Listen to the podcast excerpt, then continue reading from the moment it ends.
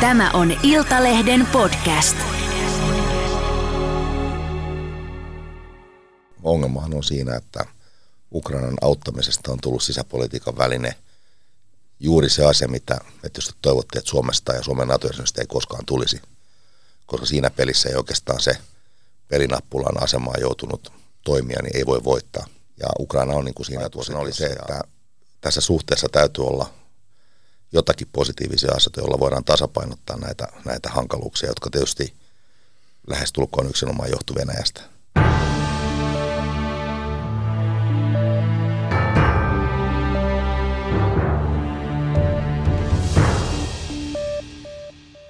Tällä kertaa kartanlukijan kyydissä on Suomen suurlähettiläs Yhdysvalloissa Mikko Hautala. Tervetuloa.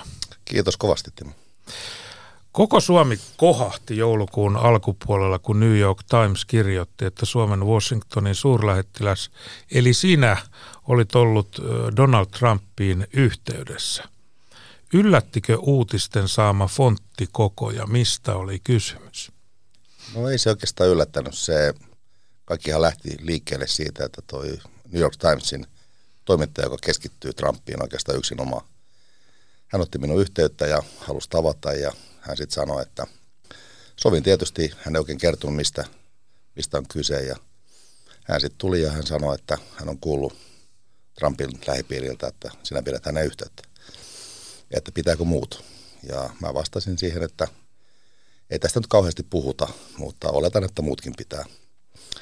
Ja hän sitten pari viikkoa tarkasteli sitä, tai tarkisteli tätä uutista ja soitti sitten takaisin, että hän on kuullut, että muut ei pidä, että ei, ei mitään muuta lähdettä ole löytynyt ja, ja tota, siitä se lähti niin kehkeytymään ja tietenkään mä en sitä voinut enkä halunnut siinä kohtaa kiistää ja kerroin mistä on kysymys. Eli kun tämä meidän NATO-jäsenyyshanke alkoi, niin tulin aika huolestuneeksi siitä, että jos hän, jos hän kääntyy sitä vastaan ja meistä tulee sitten pahimmillaan tämmöinen sisäpolitiikan ikään kuin purulu, jota osapuolet ryhtyy vetämään niin kuin eri suuntiin ja, ja niin kuin siinä tarkoituksessa avasin sitten yhteyden ja pyrin hänelle perustelemaan sitä, että miksi Suomen jäsenyys on, on myönteinen asia myöskin Yhdysvalloille ja olin tietysti tyytyväinen siitä, että hän ei missään vaiheessa ää, julkisuudessa enkä kuulu mitään muutakaan, että olisi puhunut sitä vastaan. Et siitä oli ihan yksinomaan kysymys ja tuon jäsenyysprosessin kestäessä muutaman kerran pidettiin yhteyttä ja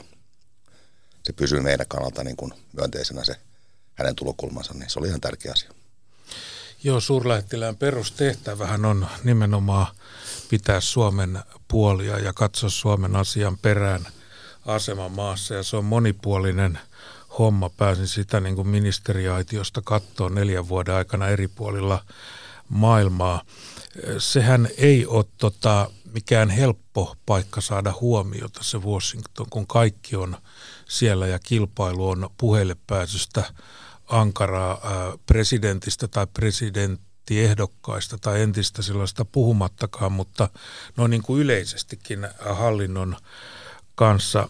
Kuinka siinä niin kuin voi onnistua, kun ensin kun siellä aloittaa, niin on tavallaan niin kuin noviisi, ei tunne ketään. Ja sitten kun siellä on se nelisen vuotta ollut, kun säkin vähän runsaat kolme jo ollut, sitten kun alkaa tuntea, niin tulee se siirtymispakko tavallaan niin kuin byrokratian kautta pois. Niin eikö toi ole vähän vaikeata välistä? Kyllä se on vaikeaa. Tietysti Yhdysvallat, se on vaikea paikka sinne. Oikeastaan kaikki maat lähettää, en nyt puhu itsestäni, mutta lähettää niin sanotusti kärkinimiä ja – se on kova kilpailu. Siellä on, meillä saattaa olla entisiä pääministeriöitä lähettiläänä, entisiä poliitikkoja, että hyvin korkeissa asemissa olleet ihmisiä, että se on aika kova kilpailu siitä huomiosta ja tavallaan puhelle pääsystä. Mun osalta ehkä kaikkein tärkein asia oli kuitenkin se, että oli tietysti tuo Moskova-kokemus, oli kokemus presidentinlinnasta ja tietysti kun tuo tilanne ryhtyi menemään sitten siihen suuntaan, kun se Ukrainassa lopulta meni, niin – kyllä se kiinnostus ja tämä mun tausta Venäjällä avasi hyvin paljon ovia siinä alkuvaiheessa. Ne tiesi sen, että sä oot ollut suurlähettiläs Moskovassa, eli, eli se taustat oli niin sanotusti katsottu. Kyllä ne katsottiin ja tietysti kyllä se vieläkin näkee, että oikeastaan kun ihmiset ikään kuin kuulee tai saa selville, että mulla on tällainen tausta, niin kyllä se kiinnostus kasvaa välittömästi. Eli Ja tietysti täytyy sitten olla, niin kuin Yhdysvalloissahan tämmöisellä taustalla saattaa päästä ensimmäistä kertaa puheelle. Mutta sitten, jos me enää päästä toista kertaa, niin sitten pitää olla ihan oikeasti jotain sanottavaa ja no pitää, pitää jäädä niin kuin mieleen, että sun tapaaminen on hyödyllistä. Eli ei se niin kuin semmoisella maineella ratsastaminen ei auta, vaan, vaan pitää olla annettava. Joo, ne tulee ehkä kerran katsoon, että mikä tämä tapaus on, jos on niin sanottua mainetta, mutta sitten täytyy olla herojen kielellä sanottuna kontribuutiota antaa. Miten se ero, kun sä oot myöskin Moskovassa ollut, niin se puheille pääsy, kun suurvalta on suurvalta ja ydinasevalta ja Venäjäkin on ainakin henkisesti tai mieltää itsensä suurvallaksi, niin onko siinä eroa siis olla lähettiläänä Moskovassa ja Washingtonissa ja jos, niin minkälaista? No siinä on samankaltaisuuksia ja eroavuuksia. Samankaltaisuus on tietysti se, että molemmat hallinnot on valtavan isoja. Jos katsoo Venäjää, sulla on presidentinhallinto, sulla on ministeriöt, sulla on pääministeri, hallituskanslia – joka itse asiassa sekin tämä apparat previtelstva, niin se on, siellä on kaikki ministeriöt vielä tämmöisenä osastoina erikseen. Sulla on, sitten on Duuma, on liittoneuvosto, on siis valtava määrä toimijoita ja se on niin kuin ensimmäinen asia. Ja tietysti Yhdysvalloissa hallinto on myöskin laaja, että se, se että sulla on niin kuin toimiva yhteys kaikkiin Suomen kannalta relevantteihin tahoihin, se on jo ihan niin kuin ajankäytöllisesti ja, ja tuolla tavalla niin kuin työmäärällisesti aika iso. Tämä on samankaltaista. Venäjällä tietysti puhelle pääsy, se oli niin kuin, sanotaan ei helppoa, mutta ehkä suomalaiselle kuitenkin pirun verran helpompaa kuin jollekin muulle. Kyllähän Venäjä tunnisti sen, että me olemme rajanaapuri. Kyllä rajanaapurilla on aina, aina kuitenkin vähän toisenlainen ää, niin kuin ovelle, ovelta sisälle pääsy. Että kyllä siihen suhtaudutaan toisella tavalla. Sitten Venäjällä tietysti aika paljon vaikutti, itse havaitsin sen myöskin venäjän kielen taito että on niin kuin helppo pitää yhteyttä, on helppo keskustella, koska heidän ei tarvinnut koskaan miettiä sitä, että, että tässä nyt puhutaan jotain vierasta kieltä tai ei tarvinnut tulkkia tai mitään sellaista, vaan se oli aika mutkatonta. Sä vähän viittasitkin tuohon niin taustaas jo, niin eh, katsotaan pikkusen, että sä oot pohjalainen mies. Teuvaltako se oli? Mä oon Seinältä kotoisin. Mä itse kutsun itseäni sudetti teuvalaiseksi, eli mun isä on Teuvalta ja hänen kotinsa on siellä ja me oikeastaan kaikki meidän kesät ja lomat vietetään siellä Teuvolla Äystön kylässä ja siitä on tullut vähän tämmöinen, voi sanoa niin kuin henkinen koti tai sielumaisema. Ne on vähän ylpeitä susta siellä. No mä oon koittanut, ettei ainakaan hävetäkään kauheasti tarvisi. Joo, ei tarvi. Mulla on myös yhteyksiä vanhasta elämästä siihen suuntaan. Sä oot ollut kiinnostunut historiasta ja kielistä ja oot kahden tutkinnon maisteri, eli poliittista historiaa ja sitten tota, tätä filologiaa, niin pakko on kysyä, että oliko se samanlainen nuori kuin me muut, että ensi kun olisi ollut futisammattilainen tai lätkäammattilainen tai ehkä pesisammattilainen, mutta sitten kun huomasi, että tohon musta ei ole, niin tuleeko sitten diplomaatti?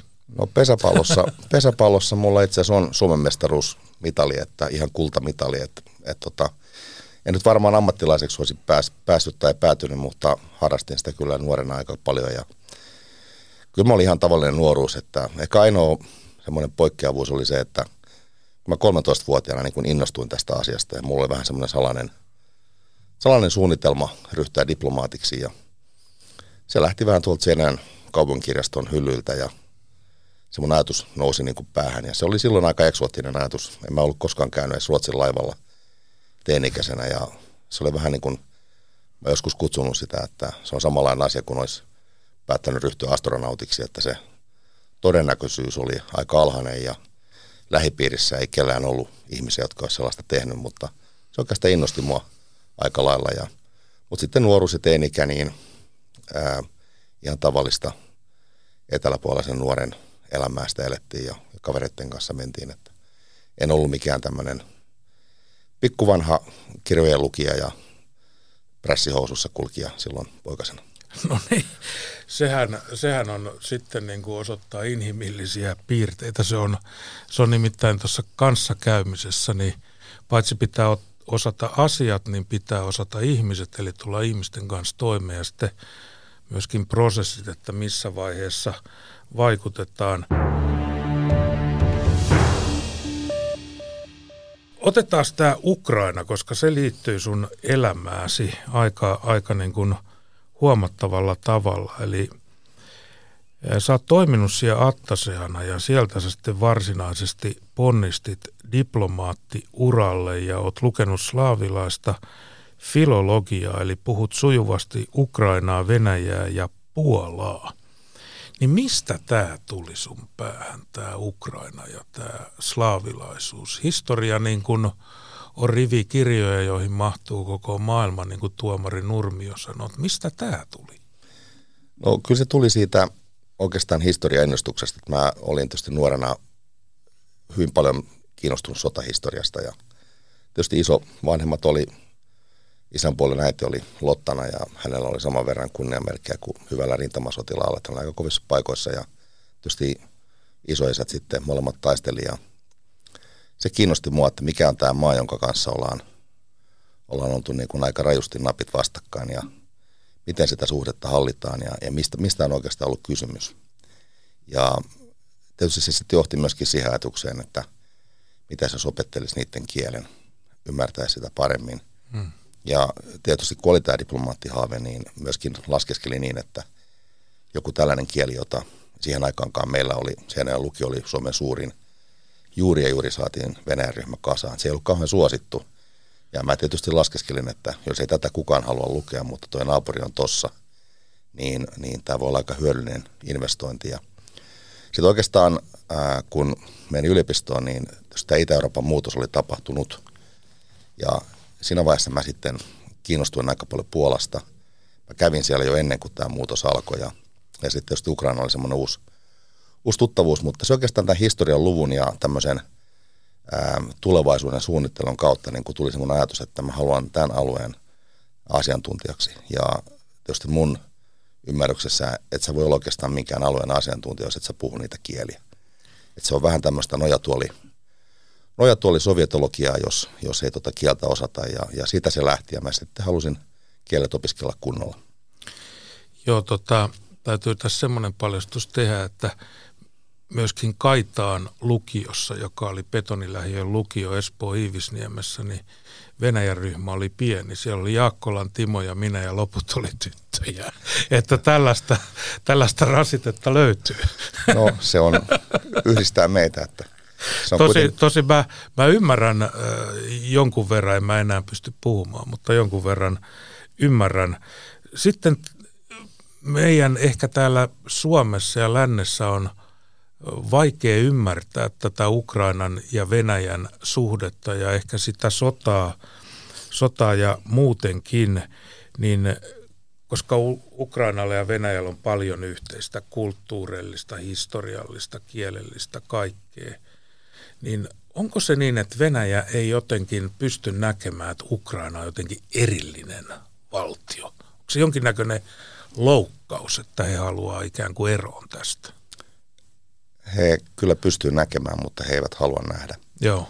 Eli kyllä he ymmärtävät ja tietävät, että tässä on kuitenkin, se historiahan on sellainen, että alun perinhän Ukraina oli hyvin pitkään Puola-Liettua yhteydessä. Se on se, se oli tavallaan Puola-Liettuan kansanyhteisön kolmas kansa, joka ei kuitenkaan saanut tasavertaista asemaa siinä Puola-Liettuan järjestelmässä ja hehän kapinoi ja sitten kapinan myötä 1648 he ryhtyvät sitten Venäjän kanssa, siis Moskovan suurruhtinaskunnan kanssa niin kuin suhteisiin. Ja siinä vaiheessa tilanne oli se, että ukrainalaiset oikeastaan oli täysin sujuvasti kaksikielisiä, puhuvat Puolaa, puhuvat Liettua, mutta tarvitsivat oikeastaan Venäjän kanssa tulkin silloin.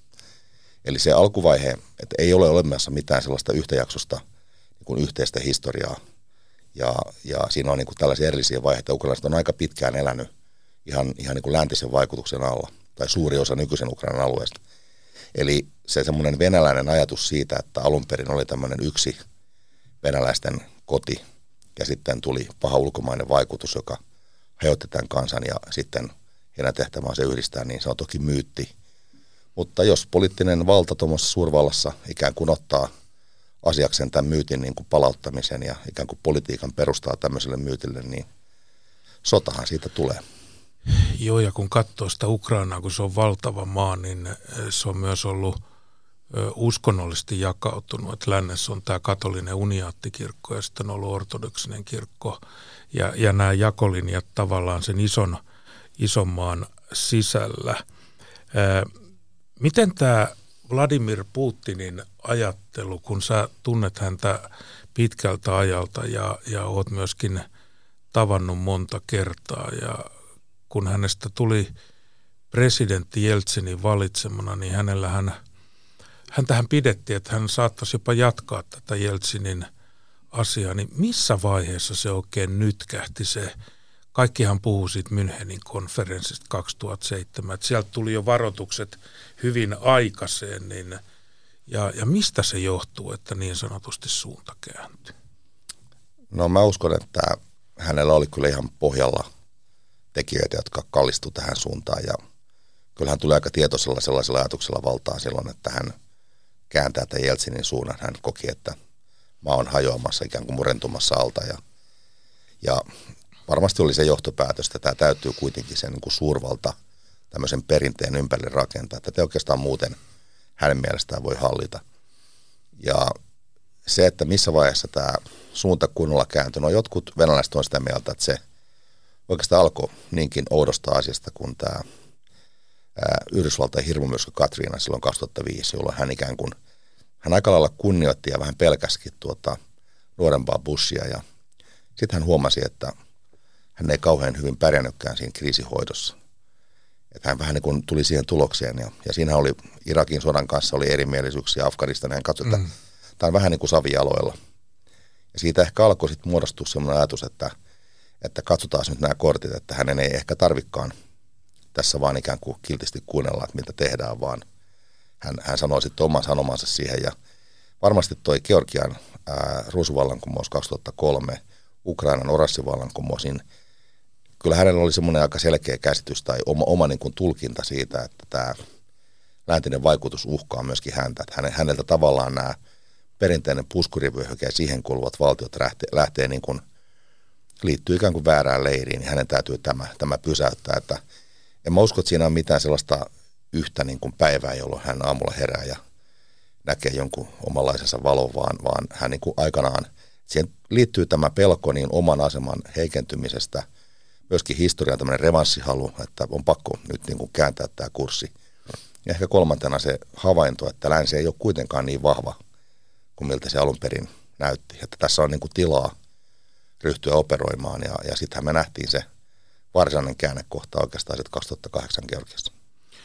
Joo, se on ollut hyvin merkittävä. Siinä on monin, monin tavoin niin kuin meidänkin ulkopoliittisessa ajattelussa tavallaan se järkytys sitten on tämä kuuluisa puolustusministeri Häkämiehen Venäjä, Venäjä, Venäjä puhe ja, ja nyt tietysti presidentinvaalien alla, niin näitä on kammattu hyvinkin tiukkaan, kuka sanoi ja mitä ja kuka on ollut tekijä ja näkijä ja missäkin, missäkin vaiheessa. Sulla on mielenkiintoista kokemusta sieltä ministeriöstäkin, eli sähän olit alun perin ulkoministeri Ilkka Kanervan diplomaattiavustaja ja minä tiedän diplomaattiavustajien tehtävän ja arvon. Ikekö sut siihen käsin poimi vai kerros nyt se rekrytointi, se mua niin kuin kiinnostaa, että kuinka se kävi?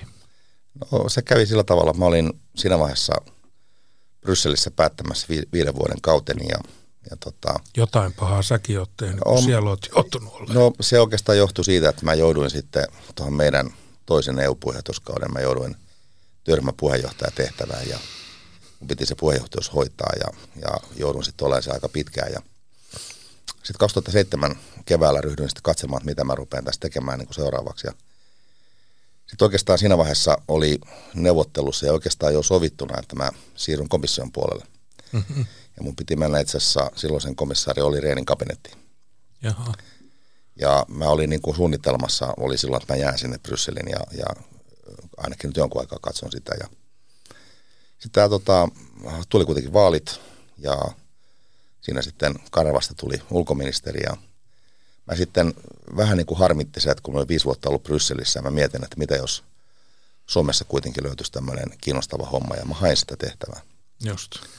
Ja äh, sitten Kanerva halusi haastatella, hän, se oli puhelihaastattelu ja mä muistan, se oli tuota, samana päivänä, kun mä olin sitten komissaari Reenin kanssa sopinut, että mä sitten siirryn kesällä sinne. Niin samalla mulla ei ollut oikeastaan mitään paineita, koska mä kuitenkin lähdin, että Joka mä tapauksessa tänne, hyvä homma joo, että ei mulla ollut mitään sellaista niin kuin pienetäkään stressiä, mutta sitten Ilkan kanssa puhuttiin ja mä muistan yhden kysymyksen, hän kysyi, että sä olet Seinäjoelta, että kumpaa teillä luetaan, että Ilkkaa vai Pohjalaista. Ja, tuota, ja jokainen, joka tietää Etelä-Pohjanmaan realiteetteja, niin se, sitä voi niin kuin lukea jotain asioita. Ja mä sitten olin tietysti miettinyt siihen tämmöisen diplomaattisen vastauksen, että meille tulee molemmat, jolloin hän ei niin kuin saanut, saanut mua mistään kiinni. Ei saanut siitäkään. Ei, ja, tota, ja sitten hän päätyi siihen, että hän sanoi, että hänellä jäi niin kuin hyvä fiilis tästä keskustelusta, että katsotaan kuinka käy. Ja no mä olin ihan sitten niin kuin, että asia, ei, ei mulla ollut niin kuin, oli mullakin hyvä fiilis ja näin päin pois, mutta sitten se meni joku viikko, kun tuli sitten päätös ja, ja mä jouduin sitten tuota, vielä pyytämään vähän mietintäaikaa ja siellä ihmeteltiin kovasti, että mikä, etteikö tämä ole selvä. No, mä joudun sitä kuitenkin aika tarkkaan harkitsemaan ja se oli oikeastaan tuo poliittisen osaston päällikkö Pilvisisko Vieros, joka Aha, joo. sitten illalla, mä muistan, mä olin satun olemaan silloin Suomessa ja mä tuolla Senaatin torilla kävelin ja Pilvisisko sitten illalla soitti, että hän kuuli, että sä tässä nyt niin kuin epäröit, että nyt poika takaisin sieltä Brysselistä, että täällä on sulle hyvä homma ja sua tarvitaan täällä, että lopeta tuommoinen typerehtiminen. Ja, ja tuota, se oli, Pilvisisko oli semmoinen niin kuin suora, suorasanainen päällikkö ja hän antoi mulle kyllä hyvän neuvon ja, ja mä sitten ajattelin, että parempi varmaan kuunnella fiksua naisjohtajaa ja, ja tehdä näin ja niin mä sitten tein. Mäkin muistelen, että toi Pilvisiskokin on, on Länsi-Suomen ihmisiä ja, ja suora sananen ja oli sitten myöskin korkeassa päällikkövirassa myöhemmin EU-ssa tai Brysselissä tai niissä asioissa joka tapauksessa. No sitten Ikelle ikävä kyllä kävi sitten tämä niin sanottu näppäilyvirhe ja sinne tuli nuori leijona Alex Stubb ja sä menit siinä vähän niin kuin perintö perintönä sitten. Se ei pistänyt sitten enää uudelleen hakuun, vaan se sanoi, että tämä Hautala jatkaa. No en tiedä, mitä hän sanoi, mutta jat, jat, jatkoin kuitenkin. Ja tota, toki Aleksin, mehän oltiin samaan aikaan Brysselissä EU-edustustossa. Joo. Ja mä muistan vielä sen päivänkin, kun me nähtiin 2004 kesäkuussa tuossa edustusto ulko ja Aleks sanoi, että tämä on hänen viimeinen päivänsä täällä virkamiehenä, että hän, hänellä alkoi tämä eurovaalikampanja. Joo. Ja siinä sitten poikattiin ja eihän tietysti siinä vaiheessa ollut mitään tietoa, että, että me sitten muutaman vuoden päästä, tai itse asiassa niin muutaman vuoden päästä kohdataan tuossa uudessa tilanteessa, mutta tunsin toki, toki hänet niin kuin sieltä. No siinähän oli sitten äh, vauhtia ja vaarallisiakin tilanteita, mutta sehän on tavallaan niin kuin nykyisen presidenttiehdokkaan ja toi, mahdollisen presidentin niin kuin – ehkä onnistuneen ministeripesti. Ei, ei Aleksia siitä ulkoministerihommasta paljon moitittu ole. Kritiikkiä on tullut sitten enemmänkin pääministeri ja valtiovarainministerin tehtävästä. Aika nuorena pääsi paikkaan, joka on, on kova ja hyvä paikka. Joo, kyllä siinä tietysti se oli aika haastava tilanne, koska hän peri myöskin tuon Etyin puheenjohtajatehtävän.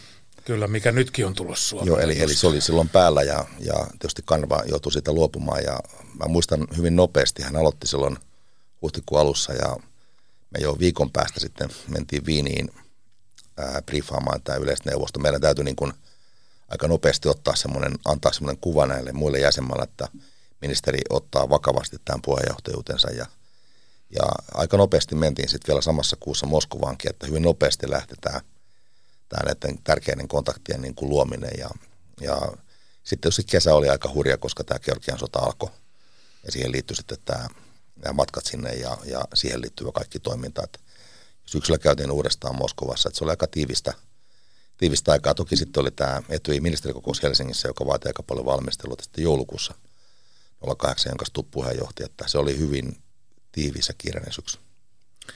Siinä sitä sitten päästy tutustui jo Sergei Lavroviin ihan kunnolla. Joo, kyllä niitä, niitä tapaamisia oli aika monia ja, ja tietysti tuli sitten seurattua ja toki silloin venäläisten kanssa aika paljon keskusteli ja, ja se oli osa, osa arkea silloin. Tota, meillä on nyt kaksentista ulkoministeriä tota, pyrkimässä presidentiksi. Taitaa olla ihan kelvollinen pohjakoulutus siihen hommaan.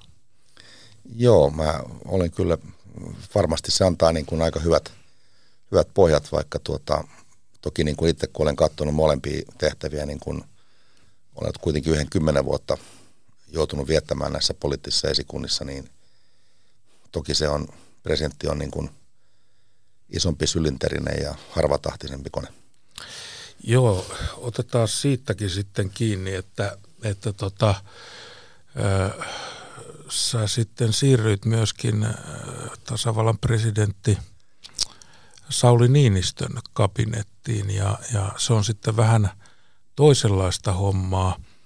Se on aika pieni se presidentin resurssi kuitenkin ja siinä on aika paljon tekemistä ja siellähän me sitten tutustuttiin, kun sä siinä hommassa olit ja mä tulin ulkoministeriksi. Mikä siinä on suurin ero tavallaan ja miten se sinne, sinne ei kai haeta, sinne kai kutsutaan vai kuinka se menee? Joo, siinä, siinä mä olin silloin Moskovassa kakkosmiehenä ja tykkäsin kauheasti sitä hommasta ja että sinne mä menin siitä ulkoministerin diplomaattiavustajan tehtävästä, sitten siirryin Moskovaan ja, ja mä en millään tavalla Niinistöä tuntenut ja ei meillä ollut minkäänlaista yhteyttä ja kuitenkin siinä loppuvuodesta mä muistan, mä satuin olemaan Helsingissä ja sitten joku porukka meni briefaamaan häntä. Ja sitten yksi kaveri soitti, että, että, että tota, haluaisi tulla mukaan. Mm-hmm. Ja mä olin yksi muista ja jonkun kymmenen minuuttia kerroin vähän sitten havainnoista Venäjällä ja ei se mitään, siinä oli ihan asiallista ihan substanssikeskustelua ja en mä oikeastaan mitään siitä sen kummempia ajatellut, mutta tota, sitten vaalien jälkeen mä muistan, oliko viikko mennyt, niin mä olin tuon Nyberg Renen kanssa aamu aamiaisella Moskovassa ja Rene kysyi multa, että olenko kuullut mitään presidentin, tulevan presidentin kabinettinimityksistä. Mä sanoin, niin kun asia oli, että en ole kuullut yhtään mitään. Enkä ole edes ehtinyt miettimään ja illalla tuli soitto. Ja, niin. ja siitä se sitten niin kun lähti ja sieltä piti sitten Moskovasta oikeastaan mulla oli mä sitten pari, pari kuukautta sain neuvoteltua tämmöistä siirtymäaikaa, että mä sitten huhtikuun puolen välissä lopullisesti lähdin kotiin. Sen verran tapausta tunnemme, että tota, kun se soitto tulee, niin se kysymys saattaa olla suora ja sitten ikään kuin perheti. Mutta Joo. sä sait pari kuukautta aikaa. Joo, mä sain hieman aikaa, koska ei sitä tehtävästä kuitenkaan pystynyt ihan noin vaan niin kuin lähteen karkuun ja ja toki siinä oli sitten ihan tämmöistä oma, oman elämän järjestelyä ja kaikkea sellaista. Että, ja toki hän aloitti sitten vasta toki maaliskuun ensimmäinen päivä, että siitä meni, meni sitten kuitenkin kuusi, kuusi viikkoa oltiin niin kuin ilman. Ää, mä myöhemmin huomasin vasta, se oli aika kiinnostava asia, että mä olin pitänyt päiväkirjaa joskus tuossa oikeastaan 90-luvun lopulla, 2000-luvun alussa. Niin mä olin tuota, vuonna 2000 ensimmäinen maaliskuuta kirjoittanut siihen päiväkirjaan, että, että aloitan TPn avustajan ensimmäinen 3.2012. ja, ja, Sulla on tämmöisiä aukuurin ja, lahjoja. Ja vasta monta vuotta myöhemmin mä sitten katsoin niitä päiväkirjaa, mä niin kuin säpsähdin, että oli jotenkin laskenut, että haluan on varmaan kaksi, kaksi kautta ja, ja sitten ensimmäinen muutos tapahtuu, tapahtuu sitten ensimmäinen 3.2012. Että, ja se oli mulle vähän järkytyskin, että mä olin tällaista joskus – miettinyt, mutta mä olin unohtanut tietysti autuasti semmoisia asioita. Niitä kannattaa, niitä vanhoja papereita pöllyytellä. Sieltä voi löytyä paljon mielenkiintoista. Mä en ole enää uskaltanut lukea sen, sen jälkeen, että parempi, parempi unohtaa kaikki. Joo. No sä oot niin nuori mies, että sun ei tarvi vielä muistella, muistella mitään, mutta tota, sillä, sä olit siellä aika hyvän tovin, tovin sit siellä kabinetissa ja sä oot nähnyt niin kuin nyt tavallaan niin kuin – kahdenkin instituution kautta, siis molemmat on vaaleilla valittuja, eli tavallaan hallitus on vaaleilla valittu, sinne tulee ulkoministeri ja sillä on se koko tuhannen ihmisen sinfoniaorkesteri ja sitten on presidentti, jolla on puolen tusinaa avustaja ja näiden valtioelinten välinen keskustelu, kun sehän menee niin, että tasavallan presidentti johtaa ulkopolitiikkaa yhteistoiminnassa valtioneuvoston kanssa.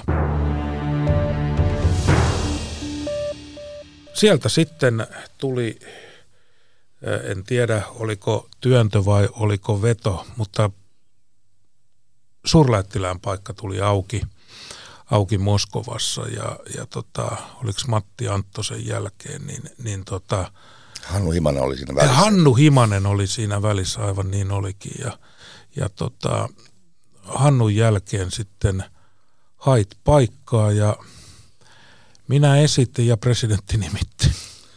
Se oli hyvä esittely ja hyvä päätös, mutta tuota, mä ehkä palaan tuohon, vielä tuohon presidentin resurssiin, mitä, Joo. mistä puhuit. Ja se on totta, että se oli tietysti silloin vielä pienempi kuin se on nyt. Ja totta kai se oli aika tiukka paikka, meitä oli vähän, vähän siinä, mutta Kyllä. täytyy niin kuin muistaa se, että ää, presidentillä on kuitenkin myös ulkoministeriö käytössä ja se resurssi oli myöskin presidentin käytössä ja presidentillä on myöskin puolustusvoimat. Eli, eli se tavallaan se, se lähipiiri, niin ainakin mun näkemys on se, että jos se on kauhean iso, niin siinäkin on omat, omat sitten rasitteensa. Siinä tulee sitten tarvetta koordinoida, tulee niin kuin tällaisia välirakenteita. Et se oli pieni porukka, mutta se oli tietysti myöskin sillä tavalla aika tehokas, että siinä ei hirveästi tarvinnut niin kuin töitä jakaa, kun sitä kaikki teki vähän kaikki. Joo, ja työntynkää oli. Että, että sitä oli. tota, toi on ihan totta, että silloin kun menee rakenteet isoksi, niin siihen tulee jo sitten monennäköistä välivouhkaa ja muuta. Sehän on tietenkin se ammattitaito, mutta tuommoisessa pienessä porukassa myös henkilökemiat, niin ne täytyy jotenkin sopia. Ne täytyy sopia jo, että eihän se, toki siinä on niin kuin marssijärjestys hyvin selvää, että siinä toimitaan, niin kuin ministerinkin avustajana toimitaan sen päämiehen luottamuksen varassa ja, ja sen pohjalta ja eihän siinä niin kuin omaa, omaa niin kuin viisas esimies toki kuuntelee niin kuin eri näkökulmia, mutta siellä on, missä on vastuu, niin siellä on tietysti valtakin. Sitten kun sä otit sen Moskovan pestin vastaan, niin siinä oli jo monenmoista tapahtunut. Oli ollut jo tämä Krimin valtaus ja ikään kuin Suomen ja Venäjän väliset suhteet oli, oli niin kuin laskusuunnassa ja siinä oli ollut tätä raja, rajaoperaatiota ja Raja Joosepin ja Sallan vuotamista ja monen näköistä, niin eh, miten sä niin kuin näit sen silloin, että, että kuinka huonoksi se niin kuin menee? Oliko, kyllä me koitettiin tietysti sitä lukea niin kuin ulkoministeriössäkin päin ja meillähän oli paljon tapaamisia Sergei Lavrovin kanssa. Mäkin tapasin hänet 14 kertaa ja aika monasti olit itse niissä mukana, niin kun sä menit sinne ja sitten kun sä lähdit sieltä, niin siinähän ei se sinusta johtunut, mutta välithän viileni, mutta ei ne näin viileet ollut kuin ne nyt oli. Että, että mitä siinä niin kuin tavallaan siellä tapahtui? No siinä vaiheessa, kun mä menin sinne, aloitin siellä syyskuun ensimmäinen 2016, niin toki tilanne oli jo, kaikkihan tapahtui tämän Ukrainan konfliktin niin varjossa ja kyllähän sen tietysti taustalla oli hyvin iso huoli ja se rajan vuotaminen, joka silloin 15-16 talvella tuli, niin Joo. muistat itse hyvin ministerinä, kuinka hankala se oli Se ratkaista. oli tosi vaikea. Ja se, mä uskon, että se meihin kaikkiin aika lailla niin kuin, voisi sanoa vähän niin kuin sisuskoloja myöten kalvo. Kyllä, nukuttiin huonosti niin, ajoin. Että, että tämä ei ole kauhean kivaa hommaa. Ja mulla on ehkä semmoinen päällimmäinen ajatus, mä olen vähän tässä asiassa kyllä inhorealisti, mutta päällimmäinen ajatus oli oikeastaan se, että lähettiläs on tuommoisessa maassa vähän niin kuin tämmöinen ihmissensori. Hänen tehtävä on hankkia niin kuin pääsy niiden keskeisten vaikuttajien puheille ja sitä kautta pyrkiä niin kuin vähän ymmärtämään ja ennakoimaan, että mistä tuulee ja mitä, miten, niin kuin, miten Venäjän politiikka Suomeen kohtaan kehittyy. Ja kyllä se näkyy sitten siinä, että mä pyrin kyllä hyvin, hyvin niin kuin laajaa ja myöskin osalta aika syvän kontaktiverkoston rakentamaan, jotta me päästään ikään kuin pureutumaan siihen, että ja jollain tavalla niin kuin pystytään näkemään, että jos alkaa nousta ongelmia, niin meillä on jonkunlainen vähintäänkin se, mitä viiden minuutin niin kuin ennakkotieto ja pystytään jollain tavalla vaikuttamaan. Toinen ajatus oli myöskin se, että ajatuksena oli se, että tässä suhteessa täytyy olla jotakin positiivisia asioita, joilla voidaan tasapainottaa näitä, näitä hankaluuksia, jotka tietysti lähestulkoon yksinomaan johtuu Venäjästä. Kyllähän me monta asiaa koitettiin ja saatiin ratkaistuakin. Meillä oli näitä luovutusasioita, kun otettiin joku Venäjän kansalainen talteen, oli haku päällä tai jotain muuta. puun tuontia, tiettyä edistystä arktisessa neuvostossa ja kauppaakin tehtiin. Että kyllä me niin kuin koitettiin koko ajan ikään kuin, niin kuin totakin raidetta, niin kuin sanoit, niin hoitaa, vaikka se jotenkin näytti, että ei tämä niin kuin parempaan ole menossa, mutta ei voi jättää hoitamatta.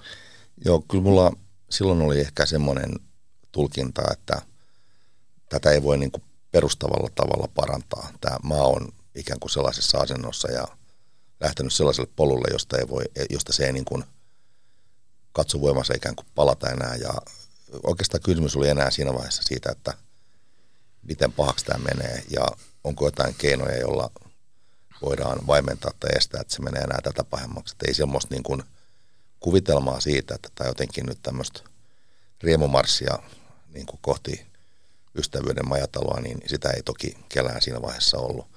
Mutta täytyy sanoa, niin kuin viittasit tuossa, oli, meillä oli aika isoja kaupallisia intressejä siinä vaiheessa. Kyllä. Meidän, jos katsoo matkailua, niin ennen covidia 2019 me kuitenkin myönnettiin yli 800 000 viisumia Venäjälle, enemmän kuin mikään Euroopan maa, enemmän kuin Ranska, Saksa tai Italia. 10 prosenttia venäläisten kaikesta ulkomaan matkailusta tuli Suomeen ja totta kai sillä on niin merkitystä ja se, sekin oli iso intressi, että siellä, täällä oli monella leipä kiinni siinä ja se Suomen elinvoima hyöty siitä. Eli totta kai me yritettiin näitä hoitaa.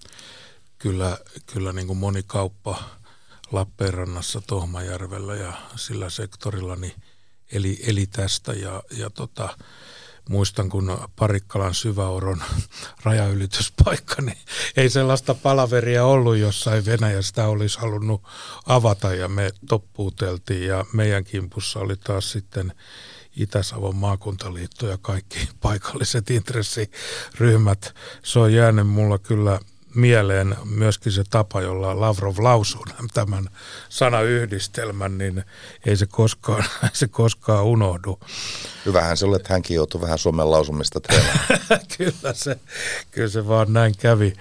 Tota, meillä oli sitten viimeinen mun kauden tapaaminen Lavrovin kanssa Venäjällä helmikuussa 2019 ikimuistoinen reissu monella tapaa oli tämä GPS-häirintä.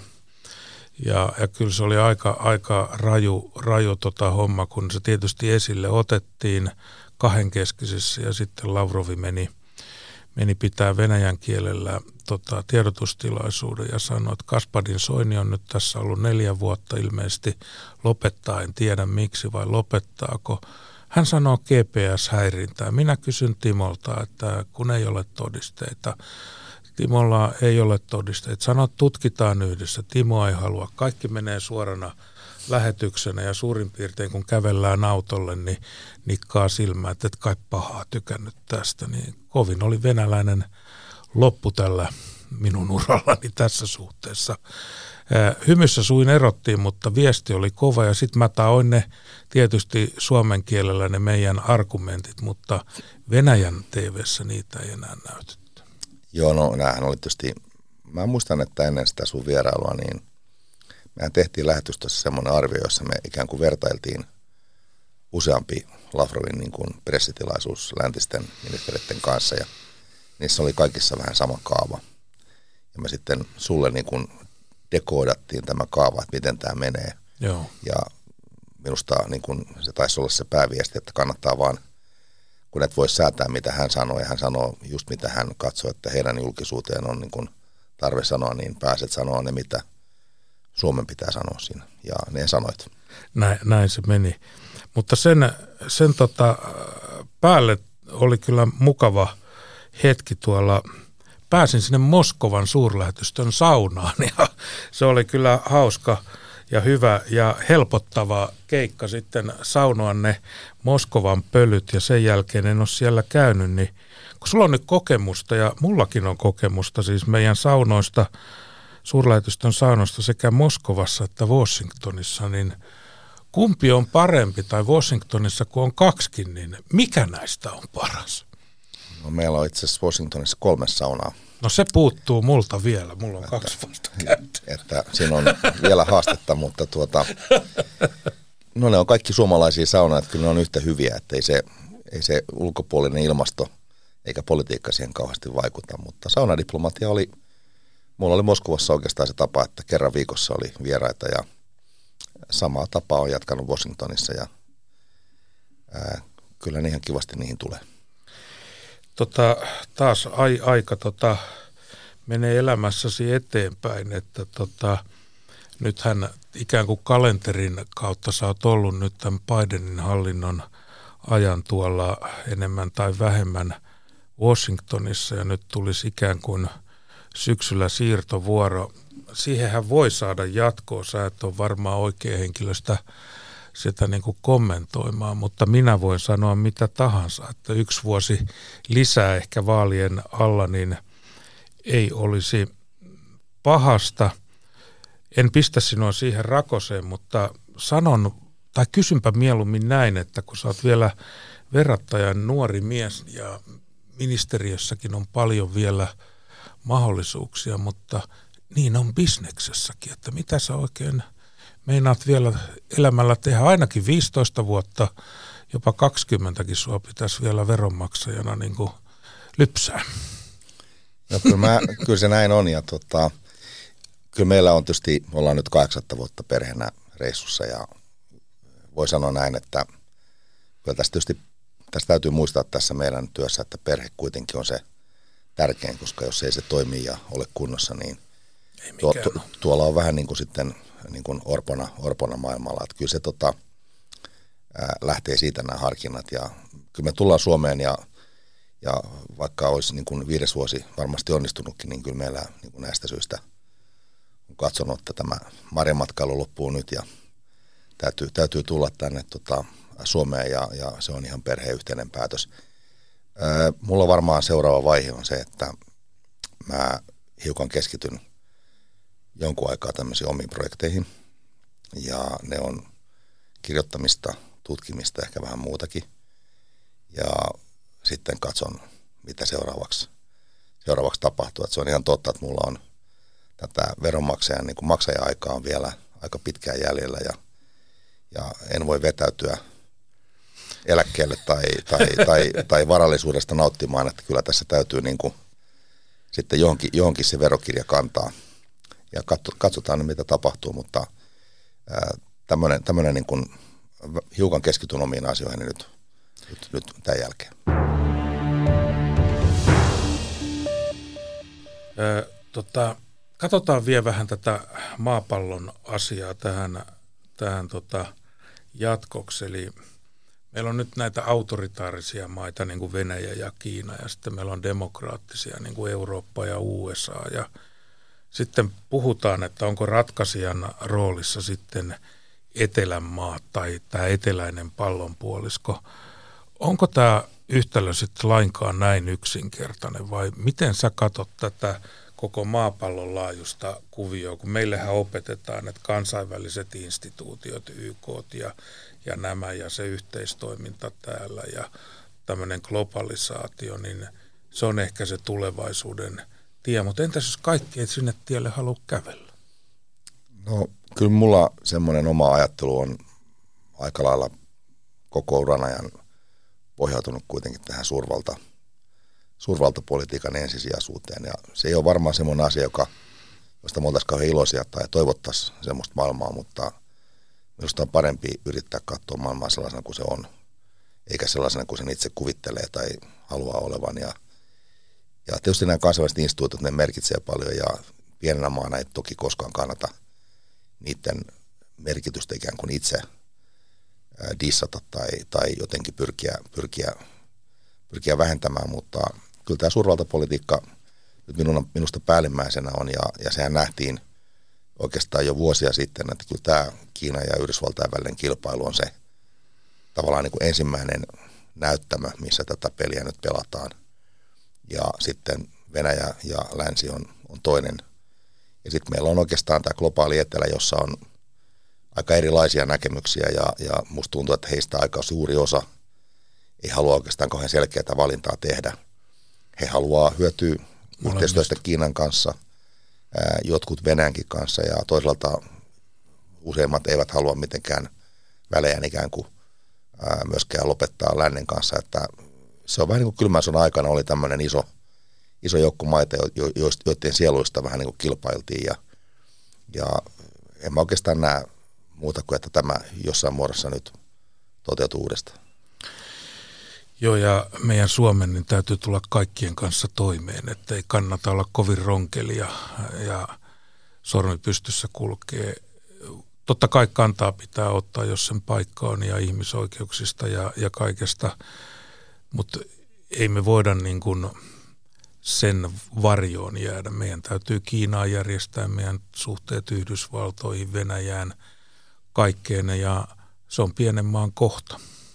Ja mä muistan itse asiassa, taisi olla presidentti Niinistö aikanaan yhdessä puheessa totesi niin, että, ja muista on aika hyvä määritelmä on se, että meillä on nämä arvot ja intressit ja, ja tuota, ihmisoikeudet on, että meillä on myöskin nämä arvot on meidän intressejä. Meidän intressinä on näiden arvojen toteutuminen. Ja me toki ajetaan ihmisoikeuksia, mutta emme voida ajaa niitä niin kuin sokeina näille muille intresseille. Turvallisuus, talous ja näille, vaan ne ne täytyy keskenään tasapainottaa ja ikään kuin sovittaa yhteen. Ja eihän me koskaan meidän arvolähtökohdista voida eikä meidän pidä luopua eikä ikään kuin työntää niitä takalalle, mutta ne täytyy ää, sopivasti limittää ja sovittaa sitten siihen muuhun, muuhun intressiin. Ja, ja mun mielestä me ollaan aika hyvin, voisi oikeastaan sanoa hallituksesta ja hallituspohjasta ja näistä riippumatta kohtuullisen hyvin onnistuttu siinä. Katsotaan vielä tuota sun nykyistä kotikenttää USAta yhden äh, lasin läpi. Demokraatit ja republikaanit siellä on tukkanuottasilla, mutta yhdestä asiasta ne on keskimäärin enemmän samaa mieltä kuin muista ja se on Israel. Siinäkin painotuseroja on ja nyt se konflikti ei ole rauhoittumaan päin, pikemminkin päinvastoin, että Kaasan lisäksi on saattaa tulla – Libanonin rajalla ongelmia ja, ja tämä merikuljetukset ja, ja muut, ja voi olla, että ei siihenkään se pääty, niin mitkä ne isoimmat erot depu, republikaanien ja demokraattien välillä tuohon lähi siihen, siihen joutuu siellä törmään joka tapauksessa, kun se on uutisissa siellä paljon enemmän kuin Ukraina tai mikään muu. Joo, kyllä se tällä hetkellä sen kaistaleveyden aika lailla vie. Ja se on ihan ihan selvä ollut siitä lokakuusta alkaen. Muista se ero on tietenkin siinä, että kyllähän demokraattipuolella ollaan huomattavasti kriittisempiä tähän Israelin rajun voimankäyttöön nähden. Ja sehän on myöskin sukupolvikysymys. Nyt selkeästi huomataan se, että nuorempi sukupolvi amerikkalaisia, siellä on myöskin aika paljon läheitä taustaisia ihmisiä, ja heidän suhtautumisensa tähän on tietysti eroa siitä ehkä perinteisestä mallista – myöskin demokraattipuolella tietenkin ollaan hyvin kriittisiä Netanyahun hallitsemiseen ja hallitsemistapaan ja ikään kuin ideologiankin. Eli tämä painaa niissä, niissä arvioissa. Toki sitten demokraattipuolella myös, myös kuitenkin perinteinen ajatus sekin siellä kerrostumana, että Israel on kuitenkin liittolainen ja, ja lähidän vakauden kautta heille semmoinen iso, iso niin kuin pilari, että se on kiusallinen tilanne, hankala tilanne oikeastaan – voi sanoa niin kuin jollain tavalla vähän mahdoton ratkaista, koska et voi olla ikään kuin kahdessa positiossa samaan aikaan, jos et ole kvanttitietokone, joka periaatteessa pystyy näin tekemään. Mut ihmisille mahdoton. Ihmisille mahdoton homma, mutta tota, kyllä mä näen sen lähiden tilanteen ehkä sillä tavalla, että Yhdysvallathan pyrkii sellaiseen ratkaisuun, jossa tämä Gaasan status ja, ja aselepo ja rauha ratkaistaan ja myöskin tämä Palestiinan tuleva niin kuin valtiollinen olemassaolo, niin se ratkaistaan osana tämmöistä isompaa pakettia, johon sitten liittyy myöskin Israelin ja Saudi-Arabian suhteiden normalisaatio. Et kyllä selkeästi tässä niin kun rakennetaan tämmöistä isompaa kuviota ja, ja ehkä semmoinen niin reaalinen arvio on se, että jotta tässä päästään eteenpäin tässä alueen tilanteessa, niin varmaan niin kun se, että miten painavasti Yhdysvallat pystyy – ikään kuin rakentamaan tämmöisen isomman pelikuvion, niin kyllä se aika keskeinen, keskeinen niin kuin palanen siinä on. Ja siinä sitten nyt kun perustuksia valetaan, niin siinä niin sanotusti puita ja aitaa kaatuu, eli ihmishenkiä ja, ja materiaa menee. Joo, kyllä se näin on ja tietysti se on, mitä havaitaan Israelista, niin se tuon Hamasin terroriskun tai hyökkäyksen, kyllähän se sokki on vielä päällä kansallisesti. Ja se, se vähän niin kuin tuntuu hämärtävän kaikki muut, muut ikään kuin arvioinnit tästä. Mehän saatiin nyt Euroopan unionissa tämä tukipaketti ratkaistua Ukrainalle äh, Viktor Orbanin ja Unkarin karnituksesta huolimatta 50 miljardin paketti. Ne vähän kitsaasti etenee tuolla USAssa tämä Ukrainan auttaminen, niin Ukrainasta tulee presidentinvaalien pelinappula USAssa. Sitä ei kai voi välttää. No ei sitä varmasti voi välttää ja tällä hetkellä kyllä minusta no se tuntuu venymään tämä päätöksenteko. Tietysti se ongelmahan on siinä, että Ukrainan auttamisesta on tullut sisäpolitiikan väline juuri se asia, mitä me tietysti toivottiin, että Suomesta ja Suomen nato ei koskaan tulisi. Koska siinä pelissä ei oikeastaan se pelinappulan asemaan joutunut toimija, niin ei voi voittaa.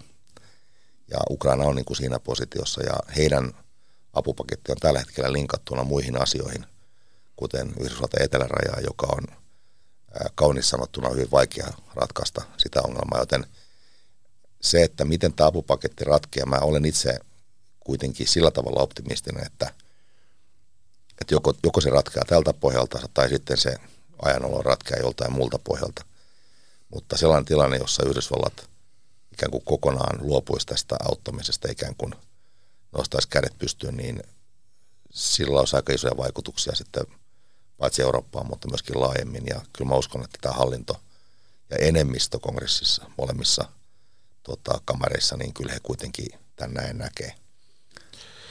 Tässä ihan lopuksi, niin meille valitaan nyt sitten uusi presidentti sunnuntaina, ken hän lieneekään, mutta sen tiedän molemmat tuntien ja intressitkin Suomen tuntien, että heillä on aika helkutimoinen hinku päästä tota, presidentin puheille Washingtoniin, niin onnistuuko se vielä suurlähettiläs Mikko Hautalan aikana? No minä en voi sellaisia lupauksia antaa. Se täytyy niin kuin muistaa, että Yhdysvalloissa tällä hetkellä on vaalivuosi, joka tarkoittaa tietysti päätöksentekijän kannalta ja tästä tapauksessa presidentin kannalta sitä, että kalenteri on niin sanotusti mustana ja on sitten nämä sodat päällä – joka nekin vie aikaa, että kyllä se tuota, sanotaan näin, että se on aika haastava, haastava, haastava näkymä, niin kuin jos mä katson sitä sieltä kautta. Ulkoministerithän siellä ramppaa ihan alituiseen ja hyvästä syystä, niin sen voimme varmasti luvata, että ulko- ja puolustusministereitä varmaan näkyy vielä sinunkin kaudella. No joulukuussa näkyy viimeksi, että tuota, ei sitäkään nyt kovin pitkä ole. Paljon kiitoksia Mikko Hautala. Kiitoksia Timo.